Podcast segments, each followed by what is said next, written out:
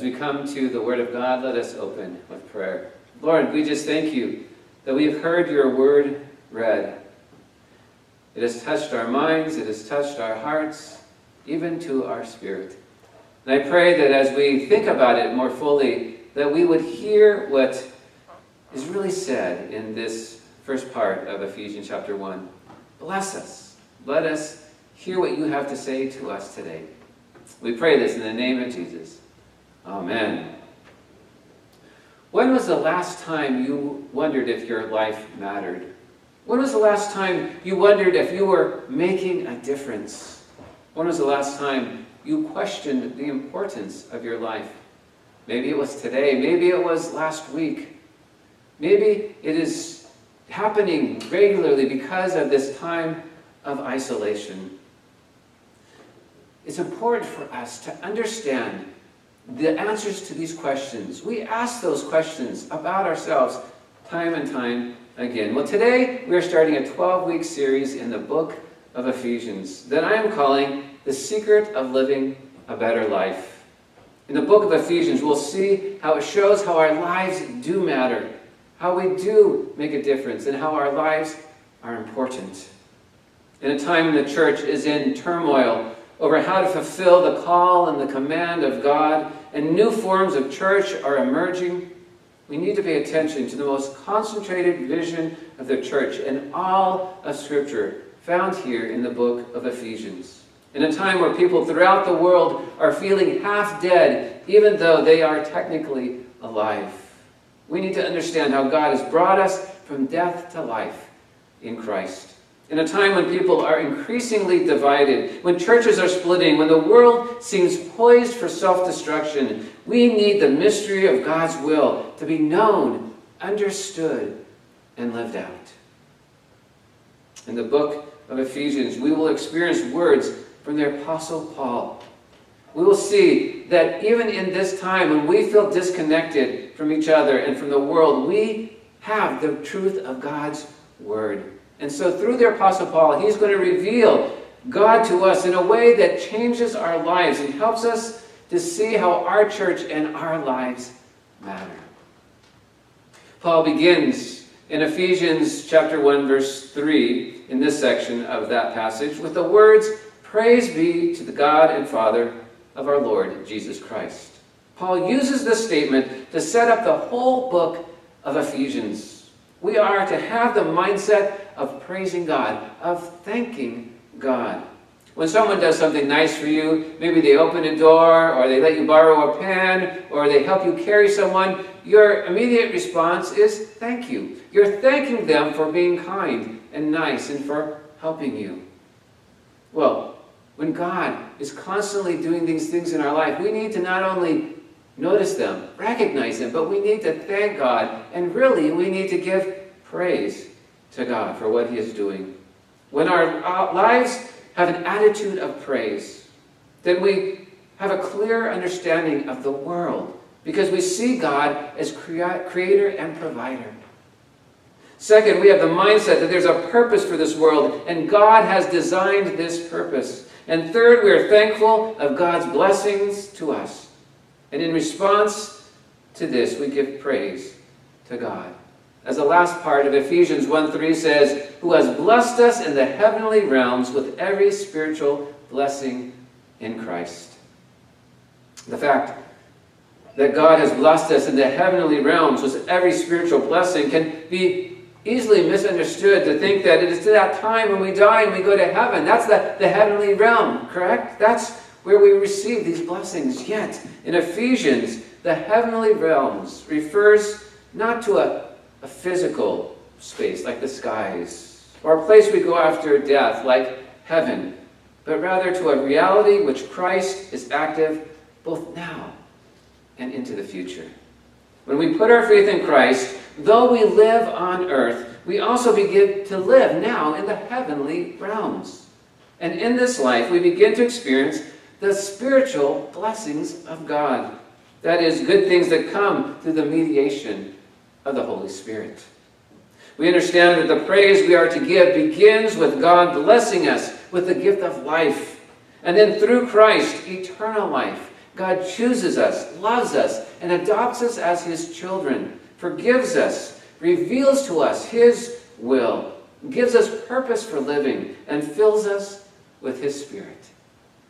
In light of these blessings and so many more, respond by thanking God and giving praise to God with our words and our deeds and our lives, bringing him glory.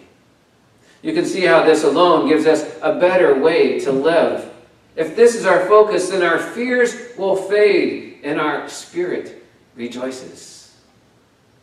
When Tammy and I discovered that we were pregnant with our first child, who now we know to be Tyler, at that time we decided that we did not want to know the sex of the baby. And so we picked up a girl name and a boy name.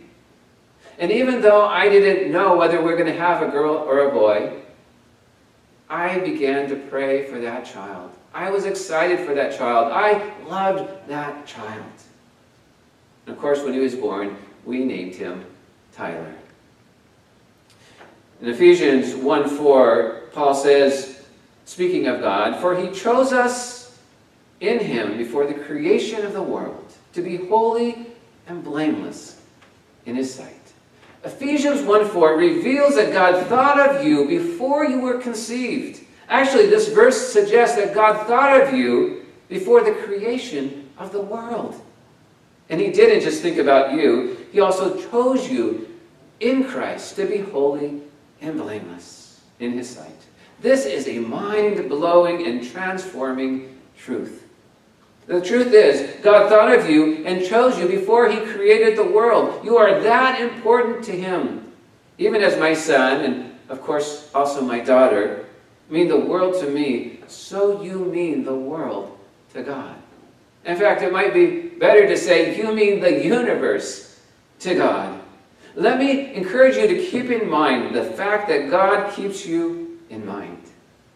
He has been thinking of you ever since the beginning of time and even before that. According to Ephesians 1 4, God's epic begins not just with the creation, not just with the world that He formed, but even before that.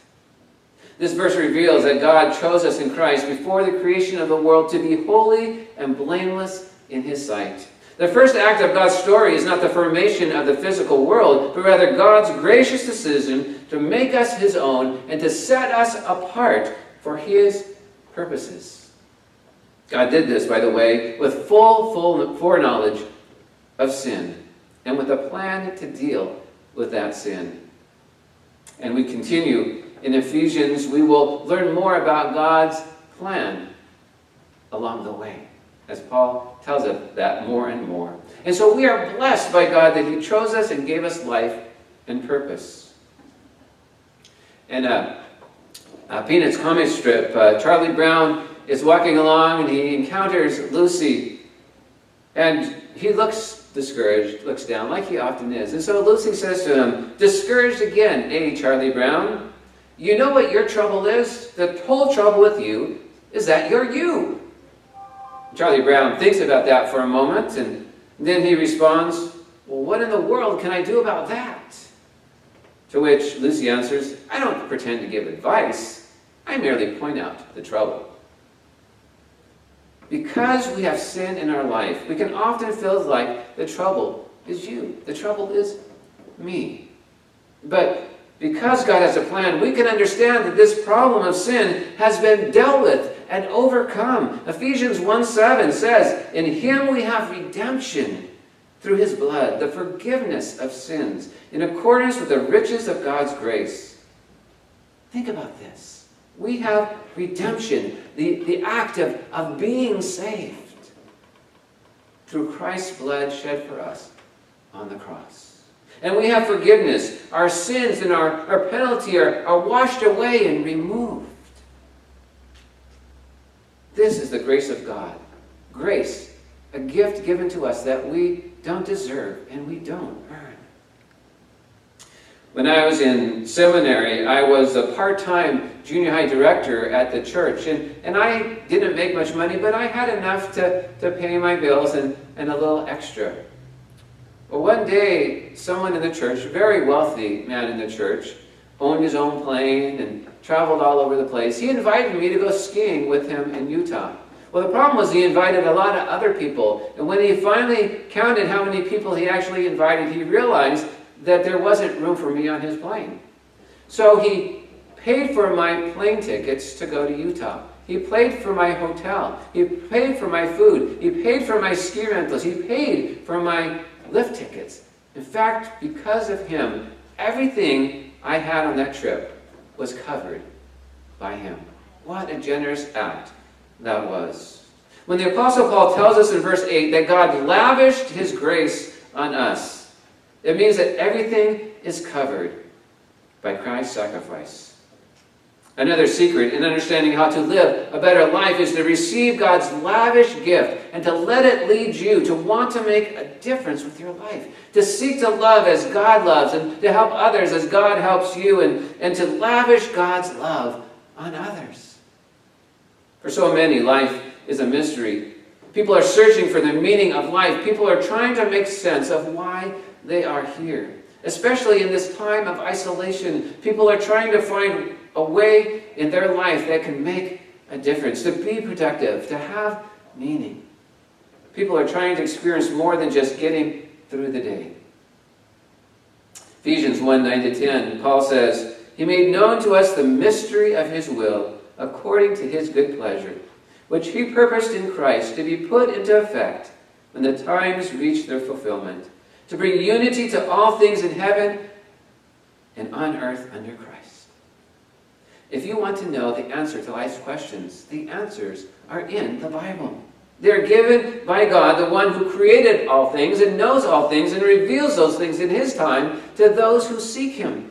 If we want to know God, if we want to know His plan for the world and for our lives, if we want to know our purpose for living, then we need to allow God to reveal Himself and His mystery to us. This mystery is focused in Christ, just like the rest of God's saving work. Even more, we are told that God's mystery is to be put into effect when the times reach their fulfillment. Or another way to say that is at just the right moment. The saving, restoring work of Christ didn't happen by accident, but according to God's sovereign plan. Thus, we are reminded today of God's being over all things, even time. God works all things together for the good at the right time. Of course, God's timing might not necessarily be like our own. Sometimes He might seem inexcusably slow. Or sometimes He surprises us with the swiftness of His grace. Yet no matter how we might feel about God's timing, it is always the best. We are blessed by God that He lavished His grace upon us. As we come to the last section of our study today, verses 11 to 14, we read verse 11. It says, In Him we have obtained an inheritance, having been predestined according to the purpose of Him who works all things according to the counsel of His will we are God's people in Christ. We belong to God in a special way because He has chosen us. We are His portion, His prized inheritance. Even more, we are told that it is God who works all things according to His purpose. God is working. He's not just sitting up in the heaven taking a nap. He's not waiting for us to do something before He acts. God is always at work. God, uh, God is always acting on his behalf. God is doing things in this world for his purposes. Even in this time when it doesn't seem like much is happening. This is nothing new, of course. The very first line of the Bible reveals that God was at work. God, uh, Genesis 1.1 says, In the beginning God created the heavens and the earth. God is active in creation, and then, because of sin, active in redemption and restoration. As Jesus says in John chapter 5, verse 17, My Father is always at his work to this very day, and I too am working. He is working to conform all things according to his will. And we too are to be working, at least we should be working on God's behalf. As things, as uh, God has created us, beings created in his image, We are to be active stewards of God's creation and participants in his redemptive activity. Our work is not just what we do to make a living. Our work should be essential to all that we do in life that we would live well, that we would live fruitfully, and that we would live meaningfully. Here's another secret to a better life. When we work for God and when we bear fruits, we are blessed all the more, and we experience this life that God has for us to the full. The passage concludes, verses 13 to 14. Paul says, When you believed, you were marked in him with a seal the promised Holy Spirit, who is a deposit guaranteeing our inheritance until the redemption of those who are God's possession to the praise of his glory. People are always asking if God's word is truth. Ephesians 1.13 points to a different kind of evidence for the truth of the gospel. Again, it says, when you believe the message of truth, the gospel of your salvation, you were marked in Christ with a seal, the promised Holy Spirit.